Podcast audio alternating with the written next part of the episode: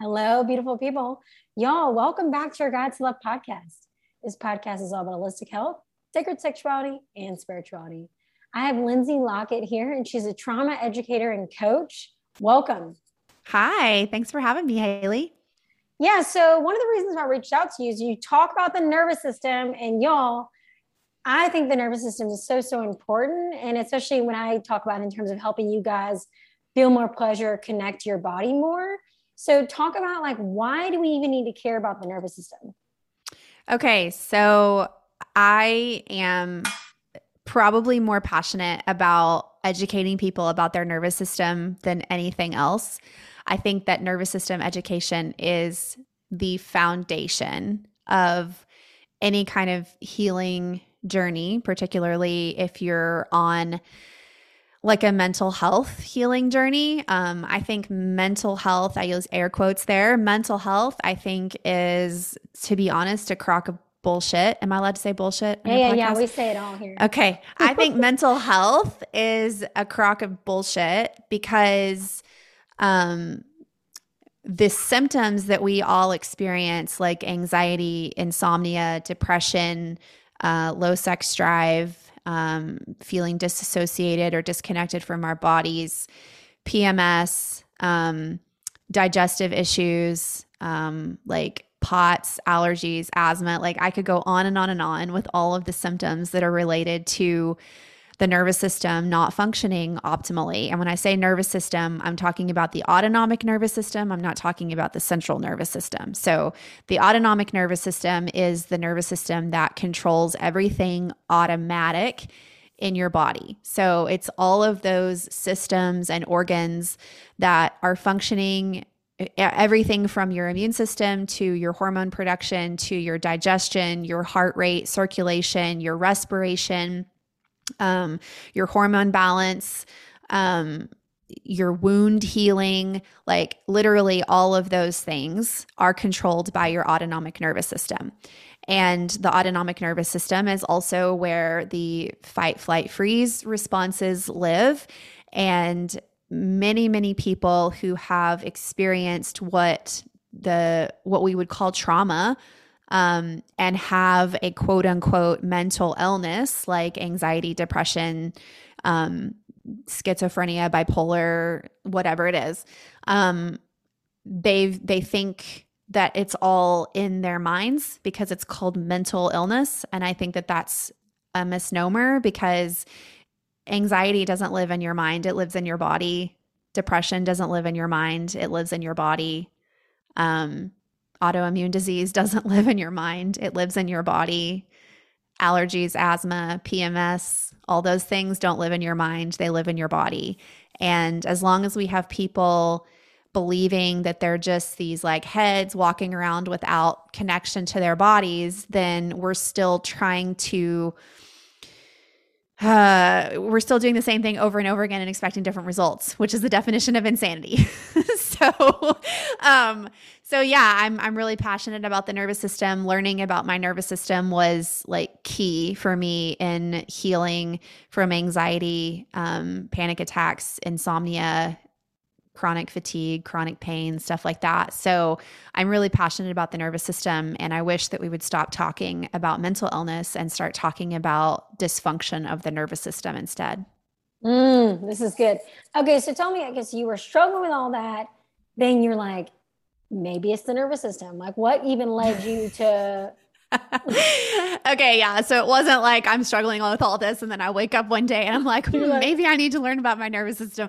No, um, my story has a very uh, a very dramatic climax, um, which is I attempted suicide on March seventh, 2019, and um, that was after several months of just constant debilitating anxiety, panic attacks. I mean whatever you picture in your head as what the worst anxiety looks like, that's what I was doing. I mean, pacing the floor, wringing my hands, curled up in a fetal position, rocking myself, um, screaming at night, just it was bad. And it went on for six months. Um, I also had terrible insomnia. So we're talking like no more than three hours of sleep for six months solid. Um, there wasn't like an exception in there where like maybe a couple of times I got, you know, miraculously like six or seven hours. No, it was literally like I could go to sleep around 10. I was waking up between 12:30 and 1 a.m. and I could not go back to sleep. And that went on for six months. Um, so I was I was literally going crazy and um it was the darkest, most awful time of my life. Um, so that was late 2018, early 2019. And on March 7th, 2019, I attempted suicide by walking out in the frigid cold. I live in Minnesota and it gets very, very cold here in the wintertime. And I walked outside wearing nothing but my pajamas. Um, and my hope was to go get lost in the woods and freeze to death. And um, luckily, my husband caught me while I was doing it and was like, um, Hey, what are you doing? And um, that was like, yeah, a few days later, I checked myself into a psychiatric hospital. Um, I was there voluntarily. I voluntarily began taking a cocktail of psych medications, which I'm so, so, so grateful for. And yeah, checked myself out after five days and started rebuilding um, my life, putting myself back together. And that's when I started learning about my nervous system. So, um, before that, I had tried to fix my symptoms and my problems by taking a shit ton of supplements every month, um, by following various sorts of restrictive diets, anything from gluten free, dairy free to keto to, um, you know, low carb to like bone broth fasting, um, juice fasts. Like I tried it all. The celery juice. Oh my God, the celery juice. That's the biggest crock of shit I've ever heard in my life. It's also the worst tasting shit I've ever had in my life. So no nobody do the celery juice thing, honestly, unless you just really like celery juice.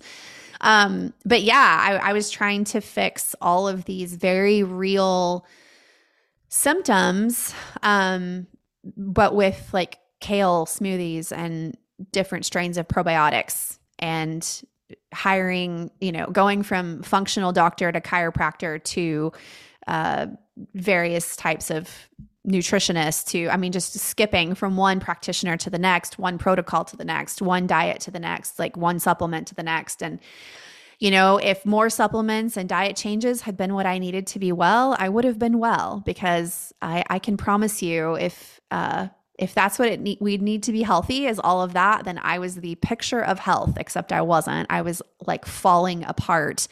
And I just kept trying to put more supplements on the fire to put it out. And I wasn't putting it out. And it wasn't until I learned about my nervous system that everything clicked for me. And I was like, oh my gosh, like I've been trying to regulate my nervous system with probiotics and kale smoothies and a gluten free diet for like 10 years. And it's not working. And so, yeah, that's when I I shut the door on the diet supplement, health and wellness culture uh, time of my life. And I opened the door on a new phase of my life, which was learning about my nervous system and how to regulate it. Yeah, and I'm glad you bring that up though, because you know I used to be a health coach. That's kind of what Same. led me into this. Yeah, so did I. and then I realized that is all bullshit because mm-hmm. I do think that, and I've said this on the podcast. It, it, it, I do feel like no wonder why people are so confused because they say, oh, this is the diet, and this is the diet, and this is, and it's like every year there's a new diet, and it's very confusing. Yeah. No, thank you. Not into that anymore. I don't restrict my diet at all now. I eat whatever I want, and I've never been healthier. mm, that's good. I'm healthier now than I was when my diet was perfect and I took $400 a month in supplements. And then, so when you started doing the nervous system work, what did that entail? Yeah. So first I, I had to learn about my nervous system. Like most people think that the nervous system is what we would call the central nervous system, which is like, you know, your your feelings on your skin. So you touch the hot stove and you know it's hot because the nerves picked up the heat and it burned and it sent that message to your brain and you learned like, oh, we don't touch the hot stove.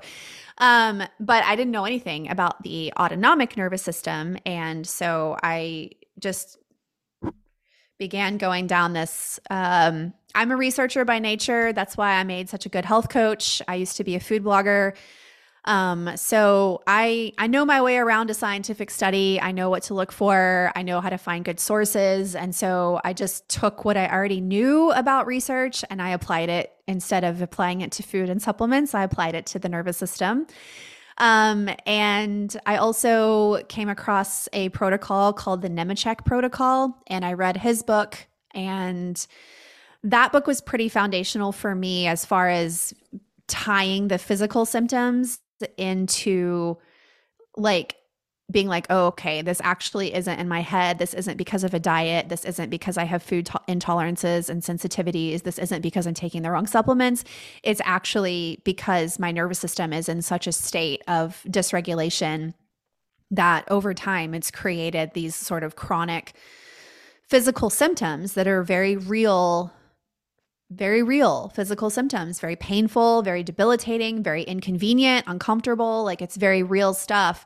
And it's the kind of stuff that we're trying to throw pharmaceuticals at and supplements at, and you're trying restrictive diets and you're trying to quote unquote heal the gut and all of that. And I had I had been there, I had done it um, all. And it wasn't until learning about how the nervous system works when we're in a state of stress how every single person has a different capacity for what their nervous system can handle. And, you know, if you think about it, like siblings who grow up in the same home, they have the same parents, the same home, the same school, the same environment. One of them grows up and they're totally fine. They're functional as adults. They live happy, healthy lives. They, you know, they have a lot of joy in their lives. They have functional relationships. Like everything seems fine. The other sibling is like a train wreck and they're like addicted to drugs or they're alcoholics or they can't stay in relationships or their relationships aren't functional or like whatever it is. Well, what's the difference? They both grew up in the same house. They had the same parents. They went to the same school. They ate the same food. So what's the difference? The difference is their nervous systems. One of their nervous systems, for whatever reason, and I think it's a combination of well, first of all, I think genetics play a lot less of a role than we like to think they do. I think that it's uh, I think the fact that we can be like, oh, it's genetic, it runs in my family, is like a way to avoid taking responsibility for things in your own life that perhaps have been handed down generationally. And maybe it is generational, but I don't think generational equals genetic. I think that, of course, we know that trauma alters the way genes express themselves. There's tons of research on that. But like, how much of, for example, how much of like the diabetes that runs in my family is because there's a genetic tendency towards diabetes, and how much of it is because for generations, there has not only been trauma, but there's also been like a diet full of processed foods and sugar and you know sodas and stuff like that. So like is it really genetic or is it because this is the way people in my family have been taught to eat and their bodies are manifesting as diabetes? So um I mean, and we could go off on a whole tangent on that, but I'll I'll try not to get too distracted by that. Um, but anyway, back to like uh, you know, genetics. I think it's a lot easier for people to just be like, "Oh, it's genetic. It just runs in my family," instead of actually stepping up and saying, "You know what? Maybe this does run in my family. I want to excavate why this runs in my family. What patterns exist here? How are they playing out in my life? And how can I take responsibility for myself to say, this stops with me like this this ends here. Um so i think that's one aspect of it. And then um sorry i just totally lost my train of thought. Did i answer your question? I think you did, but one thing I want to add, it's okay. Sorry, that was like I feel like I went on so many different tangents there that that was like, you know, I was like pulling from different aspects of my work all at the same time. And I'm not sure if I put them together in one coherent thought or not. No, no, it's okay. But what I want to add real quick is the fact that, um, you know, people say like they're empaths, and I mm-hmm. feel like I'm an empath. Is the sense of being an empath mean no? It's the fact that you grew up with a dysregulated nervous system and your nervous system's sensitive to others. Is that what that is? Yes. Okay. Yes. Now, now you've reminded me where I was. So, okay. uh, yeah. So it's like if you take the siblings who grow up same environment same home same parents one of them is functional one of them is dysfunctional. What's the difference? Well i think it's their nervous systems. And sure maybe there is a genetic component to that. However um, every person's nervous system for whatever reason it could be ancestral trauma it could be genetics it could be a mixture of those things. It could be it could be their gender. It could be i mean there's so many different factors that go into what creates a resilient nervous system or not. And I think there's even factors that we don't know about yet. Um, but every person's capacity for stress is different. And so that explains how siblings can live in the same conditions growing up, and one can grow up and be functional and healthy, and the other one is a train wreck. Because the, the other sibling who has the train wreck life, like their nervous system, for whatever reason, just could not handle the stress and it did not have the resiliency to bounce back from stress that the other sibling's nervous system had. So, like, once you realize that every person on the planet is unique and every person has their own unique nervous system. Now, everyone's nervous system works the same way. Okay. So, like, everyone's fight, flight, freeze responses works the same way. Everyone's autonomic nervous system is regulating the same things in their body. Um, but the capacity for how the nervous system is able to handle stress is as unique as each individual person is. And so, like, for example, my husband has a huge capacity for stress. Um, he did not grow up in a home with abuse or neglect. Like, his ACEs score is like zero. Um, ACEs is the Adverse Childhood Experiences score um, mm-hmm. for listeners who don't know what that is. Um, so my husband's ACEs score is a zero. So when we go through stress in our lives, my husband's kind of able to just let it roll off like water on a duck's back. But my ACEs score is a six. So, like, I have a lot more complex trauma in my life than my husband does, which takes its toll on your nervous system. So, my husband and I can go through the same event, and one of us, usually him, comes out totally fine. And the other one of us, usually me, is like falling apart afterwards.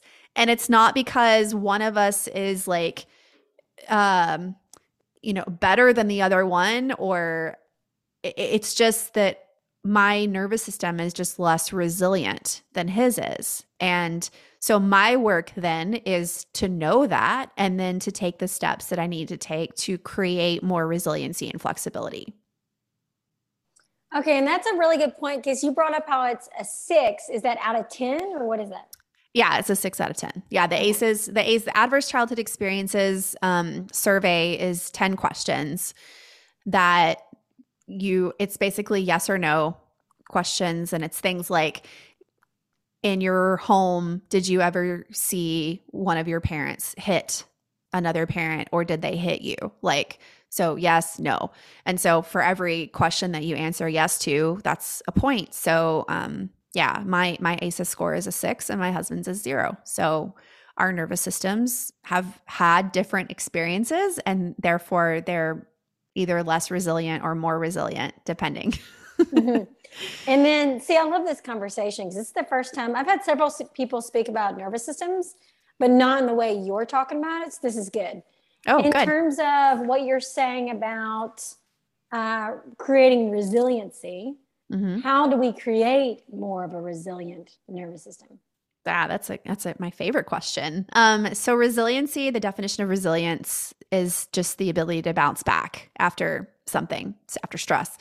So we, if we don't have resilient nervous systems, then when we undergo stress, whether that's like a single one-time event, like a car accident, or if it's like an ongoing thing, like being in an abusive relationship, or um, like living in poverty, things like that, that are kind of ongoing long term. Um, either way, whether it's a single event or a long term event, um, if we don't have resiliency in our nervous systems, then that means we go through those events and we don't bounce back.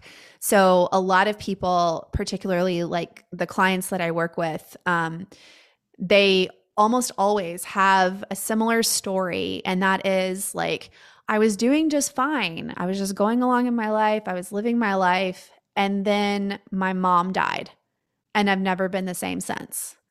Or things in my life were pretty good until my husband and I got a divorce. And then my health just like went downhill. Or I got really sick, or I was diagnosed with an autoimmune disease after that, or I've been having nonstop panic attacks, or whatever it is.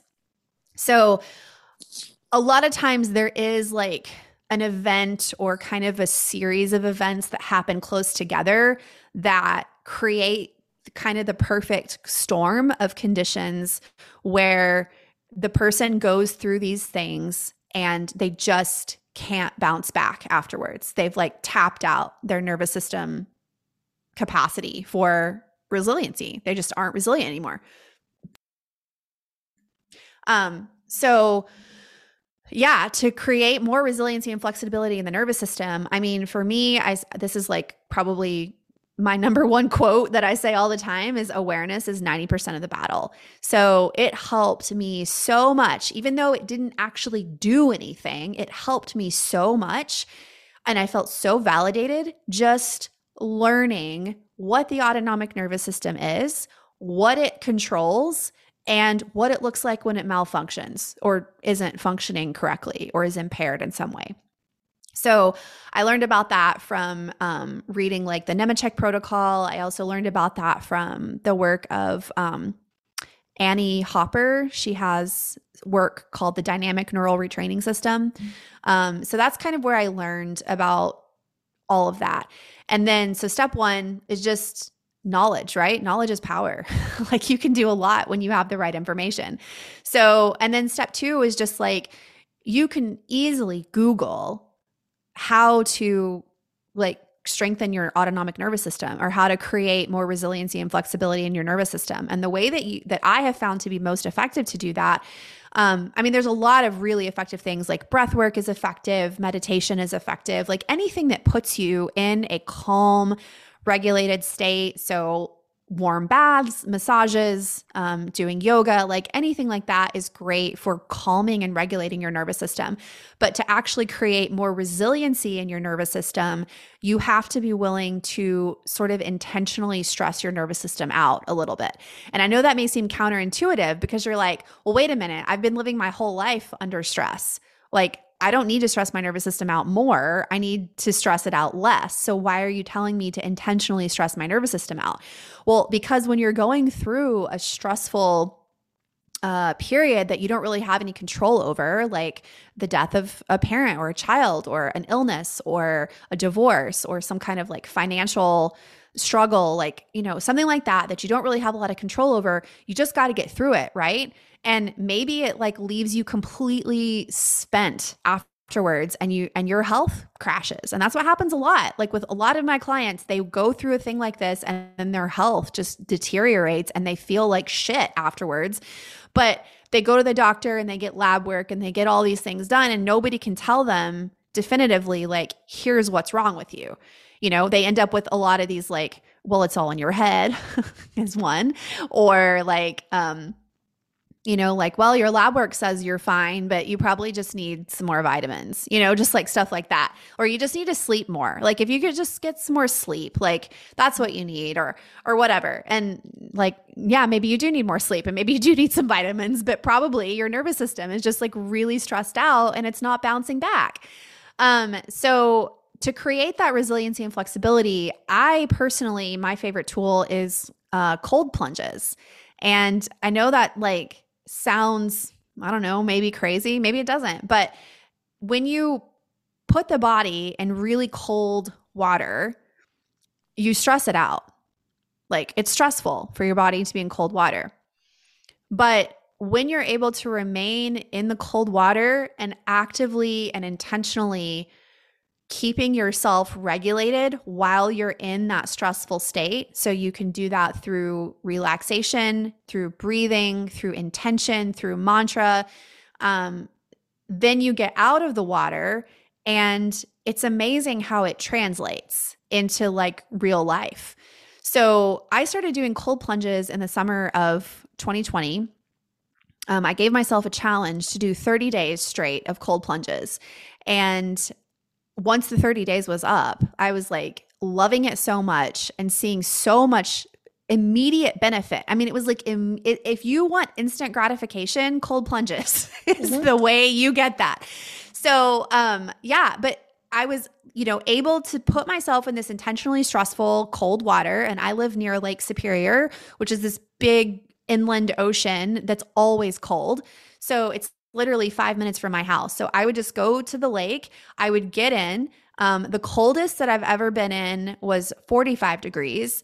So you get in, and your body I mean, immediately you have a stress response because you get in water that cold, and what do you do? mm-hmm. You gasp, right? Like, so stress response. Like, when anybody gasps, like, you can immediately feel like tension, like there's constriction in the breath, in the body, like muscle tightness, muscle constriction, um, because you've put yourself in literally like freezing cold water and the body is like hey like we die in places like this. Like you don't need to be in here. So it, it puts you in a stress response because it wants you to get out. Same as if you're like hiking in the woods and you come across a bear. Like you're gonna have a stress response because your body is not like weighing the pros and cons of what you're doing. It's preparing you to act in that moment. You've got to in that moment are you going to fight this bear or are you going to run away from it?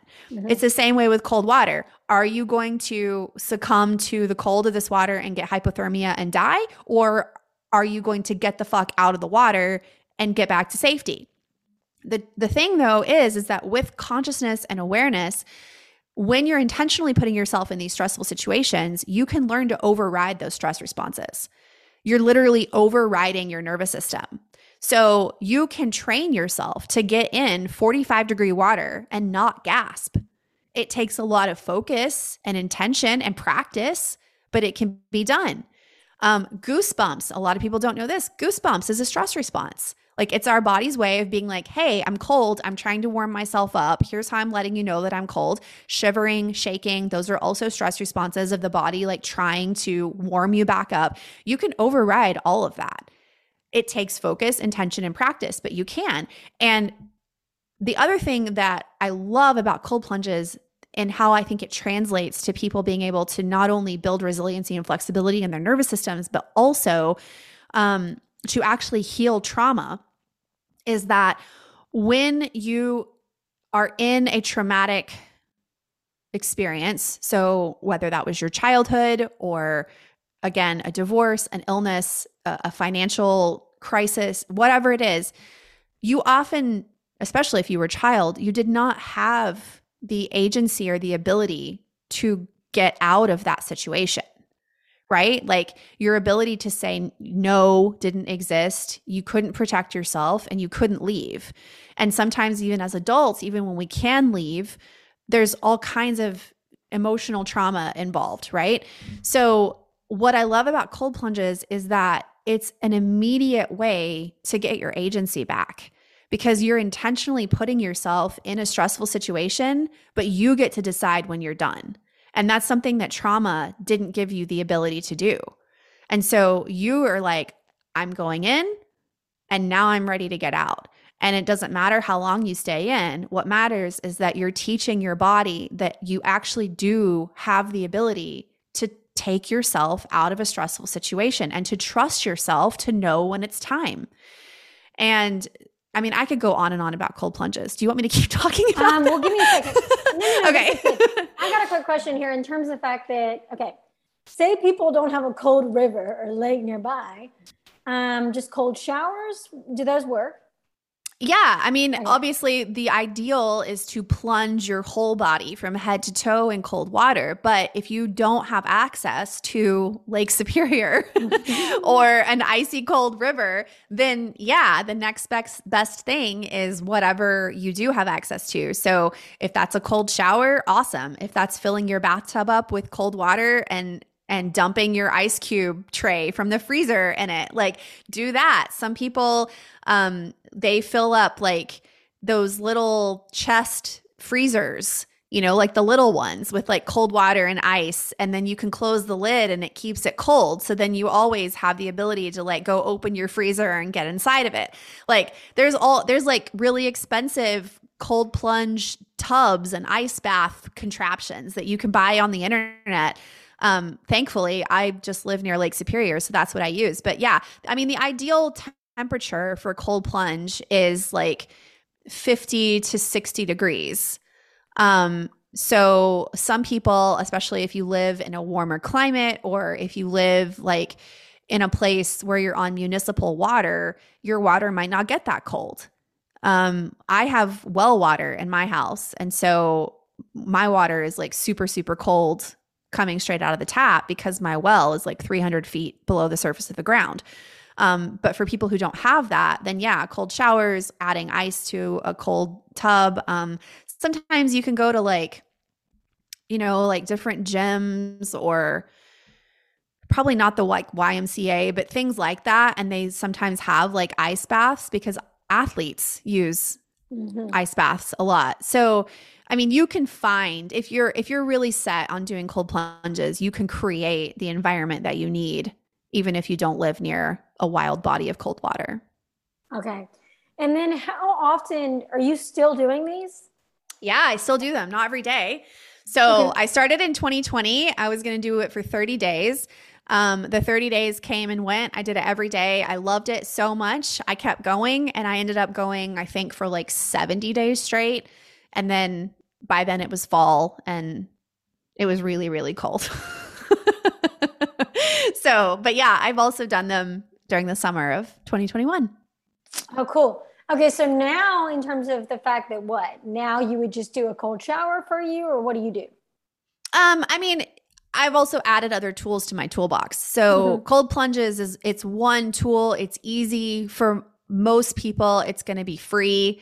Um, you know, especially if you're doing it in your own house or if you have a lake or a river, you can go get in.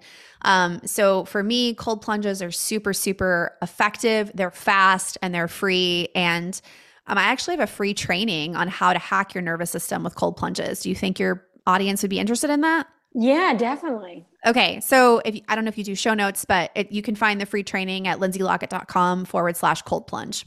Okay. Um, so there's like video and and words and all the how to, what the benefits of it are. I mean, I it's it's all there. So okay. um, but yeah, there's all kinds of other tools. If you don't have access to cold water or if that freaks you out too much, um, there's like breath work that you can do that will also challenge your nervous system. Um, so whenever you do forced hyperventilation, so like like forcing yourself to breathe that way, um, but probably slower than that because you want to breathe really deep and really oxygenate your body. Um, but then after doing that for like 30 to 45 seconds, you'll probably feel like tingly and dizzy all over. Um, and then if you hold uh, like breathe all the way out and then just don't take another breath back in. So you're not really holding your breath because there's no breath in your lungs, but it's more like an exhale and then you're just waiting a long time before you inhale again.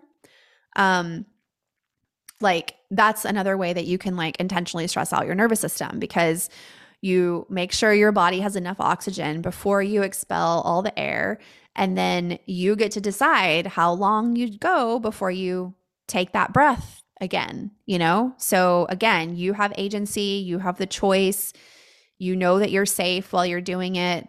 Um, so that kind of breath work is another another great tool. Mm-hmm. And then all these tools that you're saying, because my question would be, okay, so you found out that all these tools help you more than what you were doing previously with the diets and the supplements. Oh yeah, because it's like the diets and the supplements don't they don't strengthen and tone the nervous system.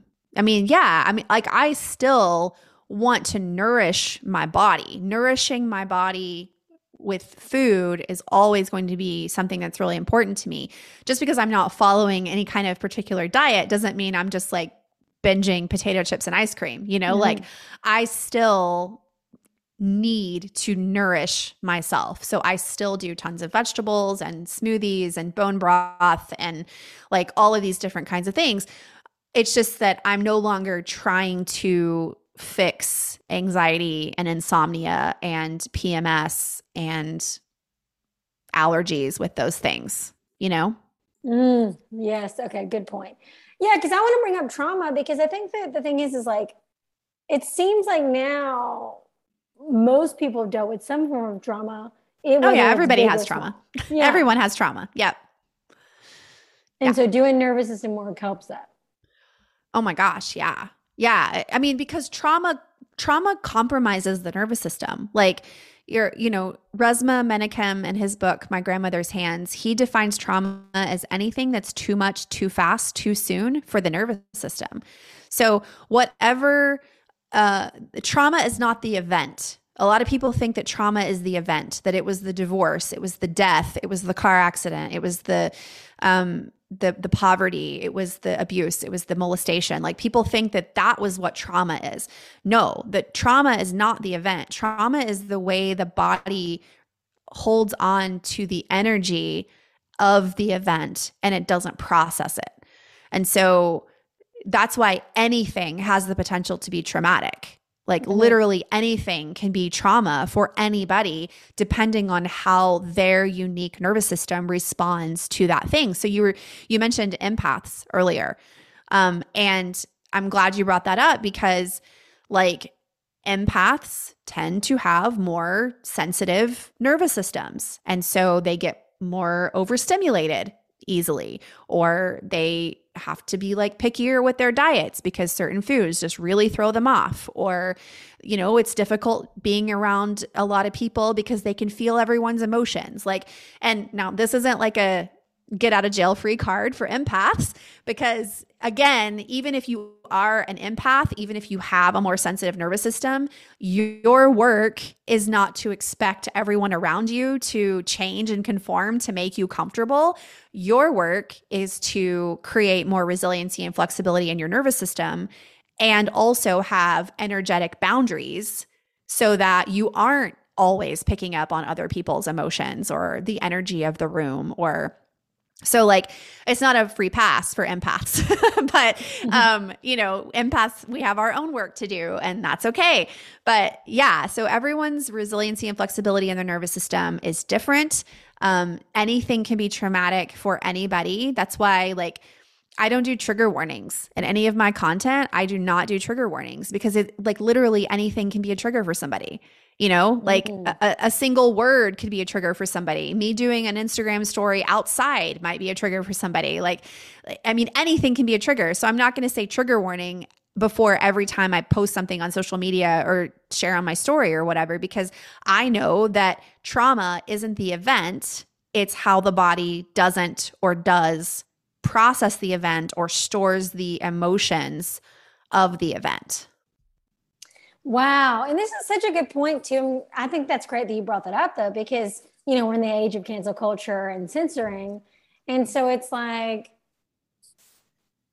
that's a good point. Yeah. I mean, yeah. I mean, I've gotten a lot of criticism for not giving trigger warnings, but I just refuse. Like, and I also don't see triggers as a bad thing. Like, a lot of people, a lot of people have this like avoidance uh with triggers and they're just like well if i can just avoid my triggers i'll be fine you know? But i mean honestly if you're needing to avoid something in order to be fine or in order to feel okay within yourself then you're not actually living in a place of self sovereignty and authenticity because you're still reliant upon something in the outside to dictate how you feel rather than you deciding how you feel because you are living in sovereignty and autonomy and you're not depending on something else to dictate how you feel. Mm, yes. And I'm sure you know Joe Dispenza's work, right? Oh, yeah. I love Joe Dispenza's yeah, I work. love him. Yes, yes, yes. Um, well, you know, he talks a lot about that. Stop letting the external world control you emotionally. Yeah. And honestly, like triggers, I, I have my own definition of trigger. And for me, uh, a trigger is a present moment resurrection of past events or trauma. So, like something is happening in this present moment that is bringing up the feelings and the discomfort of whatever was in the past. So, that's what a trigger is. Triggers are these like amazing miraculous little breadcrumbs that your nervous system is leaving you and saying, here's what still needs to heal. That's what a trigger is. It's not something to be avoided, it's something to be thankful for. And it's something to go, oh, cool. All right, here's something else I need to heal. Like, I'm feeling triggered by this. The answer is not to avoid, the answer is to heal. So then the next time you're faced with that thing, it's not creating dysregulation in you because you've already dealt with it and you don't have any like emotional attachment to it anymore. Mm-hmm. Yeah. And I'm glad you brought the whole empath too, because I'm personally identify as an empath. A lot of people I work with are. I'm sure people you work with too. But I also think it's like not wearing it as a badge of being a victim. Like, oh, you're so sensitive. Mm, no. It's like, okay, yes, you have that. Use the tools. Yeah. Yeah, I mean if if that's you, you have a more sensitive nervous system, you're more sensitive to the energies around you. That's not good, that's not bad. It just is, right? But if it becomes an excuse for why you can't do something or if it's like your get out of doing whatever card, mm-hmm. um then yeah, then you're you're in that space of victim consciousness. Yeah, definitely. And I think a lot of society is in that. Oh, for sure. yeah. So, in terms of, because I think you mentioned this in one of your posts, uh, shame cycles. Hmm. Go into that because I personally believe that, you know, I've talked about this with the work I'm doing because I've mentioned sexuality a lot. That's, you know, kind of what led me from health coaching to what I'm doing now is mm-hmm. I had a lot of shame around sexuality. So, go into shame cycles about sexuality in particular? No, no, no. generally. Well, yeah, you can do that. It doesn't matter, whichever way. Okay. well, it. I'm still I'm still dealing with my own sexual shame. Okay, so. then yeah, you can say it. so I don't know if I'm I'm not qualified to speak on that yet. Okay, maybe, then but, whatever you're qualified to speak on. okay. Yeah. I mean, I've I've get shame is something that a lot of my clients deal with. It's I get DMs about shame all the time, and I did a Q and A uh, podcast episode on my podcast recently, and one of the questions that I answered on that episode was um, this person was nitpicking their partner, and they knew they were doing it, and then they were also like going into these shame spirals about it. Just like, I know I'm not supposed to be doing this, but I did it, and now I just feel like shit. You know, I feel so ashamed of myself. And so, like, you know, first of all, let's just put it out there in the open. Let's all acknowledge that our parents, our school systems, our society, religion, uh, politics, like literally every system of authority that we've all been under has used shame as a tactic to accomplish whatever it is they're trying to accomplish, right? I come from the fundamentalist evangelical Christian world. And I mean, they'll tell you it's all about love, but really it's all about making you feel shame so that you buy into their narrative and you align your life to look how they want it to look and you live by the Bible and you go to church and you say and do all the things that you're supposed to say and do. And it's really, they say it's motivated by love and Jesus and, you know, the Holy Spirit and all of this, but really it's just motivated by shame. Like it really just, it just is.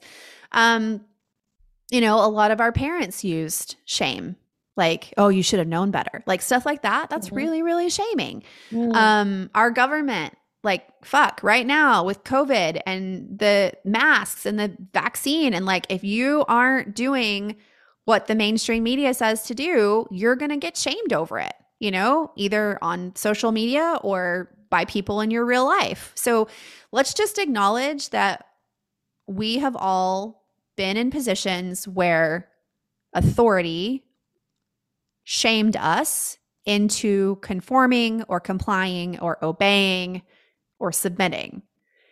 And we all, probably, if we are adults, have used shame in some way to try to get what we want from other people. So I think first we just have to be honest about it. And that this happened to us when we were kids. We got shamed by religion, parents, teachers at school, all of the above, whatever. And that informed how we grew up and operate. So we be, we're children who were shamed, and we often grow up and we become adults who shame either our own children or other adults. Um, and you know, shame is pretty reliable if you're just trying to get what you want from somebody. If you're just trying to get their compliance or their obedience, shame is pretty reliable. It works. But really, shame only creates like temporary surface level change. Like anyone who does something because they were shamed into doing it isn't doing it for the right reasons. So, no real or lasting change comes from a place of shame. Now, it's it is effective at creating these very temporary surface level like uh the appearance of change, right? Or the appearance of like doing the right thing. But it really it really isn't effective for creating like the deep lasting change that people need. I mean, this is why like with um you know, freaking like racism for example. Shaming white people is not the way to get them not to be racist. like it's like you know, shaming them is not how we get them to stop being racist. It has to come with like compassion and and there has to be empathy and there has to be education and there has like not shame.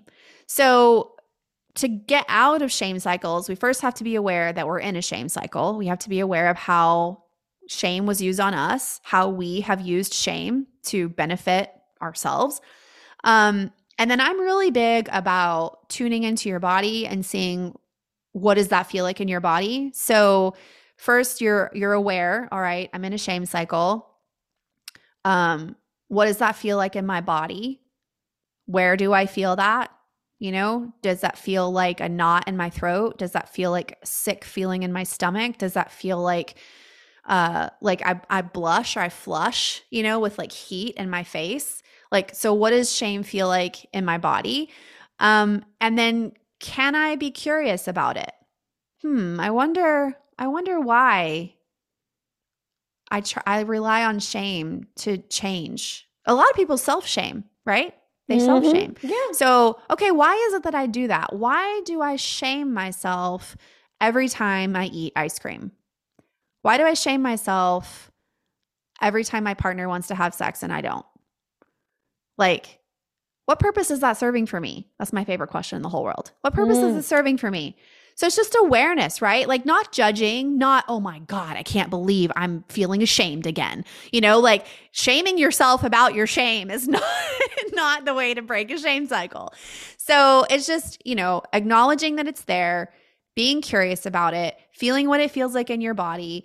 Um, for most of us, it's going to go back to an inner child wound in some way. Like it's always rooted in childhood.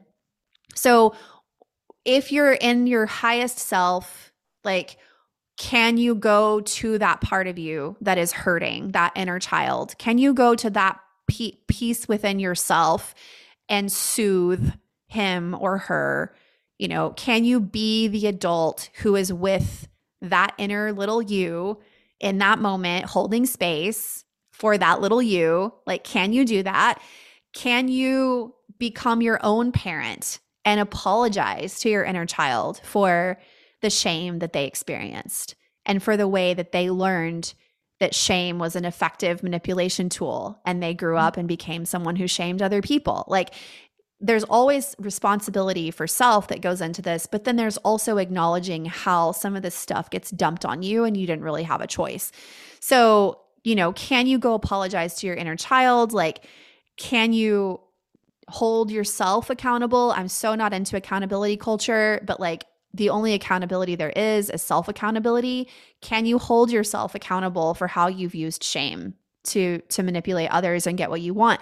And I really do believe that with awareness and practice, just like with cold plunges, with enough practice and intention and focus, you can get yourself out of a shame cycle. Like you can. And then you can choose not to go back in to shame cycles, whether it's for yourself or other people. It's just that shame is the default program that's running. It's like the virus on the computer. And the only way to get the virus off the computer is to be aware that the virus is even there in the first place, right? Did that answer yes. your question about shame? yes. And you know what? This is so good. And I'm glad, I bet the people listening can so relate. because I do think that I love how you made a good point about I you've used shame to other people and then you've been shamed. Because like a lot of people haven't said it that way. They've said, "Oh, I've experienced, I've been, but not I've used." Yeah, I mean that that's most of the time what was done to us. We on some level have used it on someone else, and that's the that's the truth, the ugly truth that I think a lot of people don't want to admit to. And I think that's where, like, that's where we can prove cancel culture and accountability culture wrong, you know, because cancel culture and accountability culture wouldn't exist without shame. And so the people who are using shame to try to get people like me to deplatform and quote unquote hold ourselves accountable and whatever the fuck it is they want us to do, like they're doing it with shame.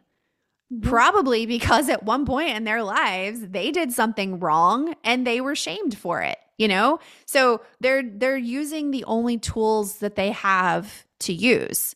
And unfortunately, it's a shitty tool to use and it's not a very effective one. That's the problem. It's just not an effective tool, but for a lot of our culture, it's the only tool they have. Yeah, yeah, definitely. And the thing is, too, is like I, I talk a lot about sexuality because I couldn't have an orgasm. So that led me into the sexual work because I was like, what? Is, my body's broken, you know?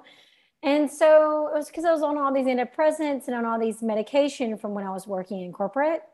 And I just didn't feel anything. And I remember going to my psychiatrist and she said, Oh, we can just put you on another pill, right? The typical American, you know. Yeah. So got off everything and then went on the holistic path. But I do think that, you know, we've created a society where so many people have shame over my body isn't working right or my body is what's going on, you know? And so I think having this discussion is really important. Yeah. I mean, I, I would agree whether we're talking about shame or we're talking about the nervous system, I think it's important to have the conversation. Yeah. yeah. And I mean, you know, ironically, your nervous system is involved in your ability to have an orgasm as well. So Fun fact. mm, yes, yes, definitely. Great fact. Okay, so in terms of everything that we talked about today, how would you like to leave everybody with in terms of a final takeaway? Ooh. Hmm. Hmm. I mean, in terms of like physical symptoms, if you're on the diet and supplement hamster wheel, I'll give everyone permission to get off of that hamster wheel and just know that you're, you're not going to regulate your nervous system with more kale or going vegan or trying a different strain of probiotics or taking more vitamin D. Like that, you're not going to regulate your nervous system with that. Um, so I give you permission to get off that hamster wheel and to start learning about your nervous system. And um, something that I tell all of my clients about because all of my clients have the physical symptoms of impaired nervous systems. Um, like literally, here, I'll, I actually have, like on my intake form, when somebody becomes a client of mine, um, I ask them about physical symptoms. Not because I'm not going down the health coaching route anymore. I'm not going to recommend that they try this supplement or this essential oil or this restricted diet or whatever. It has nothing to do with that. I ask them about their physical symptoms because it gives me an idea of the level of impairment that we're working with in their nervous system. Mm-hmm. Because I can give them breath work and meditations and journaling practices, and I can teach them how to tap, and I can teach them, like, I can give them all kinds of nervous system regulating tools, right? But I am doing them a disservice if I don't address the inflammation that's in the brain that is also contributing to the impairment of their nervous system. So, the symptoms on my intake form um, that are related to nervous system, autonomic nervous system impairment are um, anxiety, and panic attacks, depression, insomnia, PMS, hormone imbalances, dizziness when standing, or postural orthostatic tachycardia syndrome, which is called POTS, brain fog, lack of focus or concentration, poor memory, allergies, multiple chemical sensitivity, mast cell activation, headaches, migraines, heartburn, constipation, diarrhea, ADD, ADHD, coat hanger pain, Alzheimer's, Parkinson's, ALS, a weak immune system, autoimmune disease, difficulty sweating, sensitivity to hot and or cold temperatures, constantly feeling hot or cold, varicose veins, frequent urination, incontinence, PTSD, chronic pain, chronic fatigue, constant hunger or thirst, craving sweet or salty foods, and erectile dysfunction or sexual dysfunction. So I bet every single person listening probably has at least one of those symptoms going on. Mm-hmm.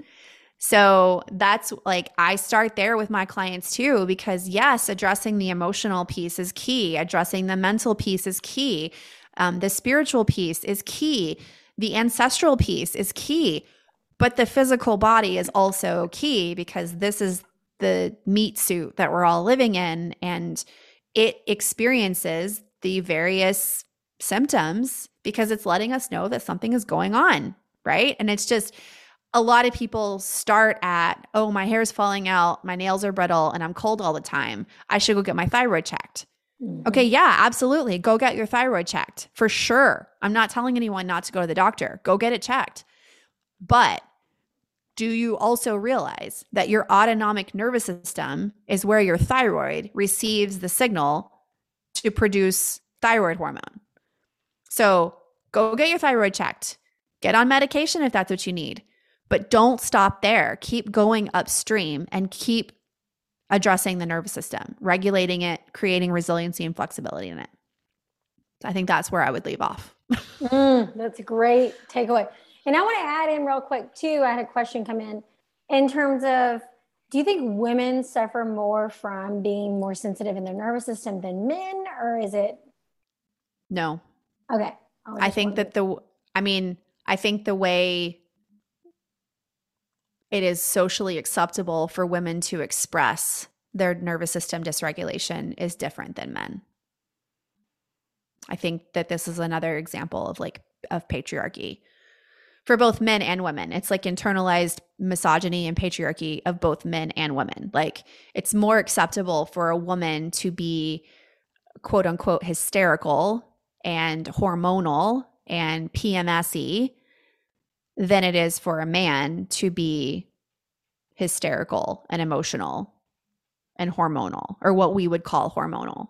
You know what I mean? Like it's more acceptable for men to express anger, rage. It's more acceptable for women to express like you know, a broken heart or sadness. So I, I don't think it really has anything to do with men's nervous systems over women's nervous systems. I think the expression of it or the manifestation of it is different for men and women, and that's based on our society, mm, which is yeah, unfortunate. That's good, well, that's a good point too, because I do feel like men don't show emotion enough. So that's that's true. Yeah, you're right. Well, it's because we haven't told them it's not safe to. Mm-hmm.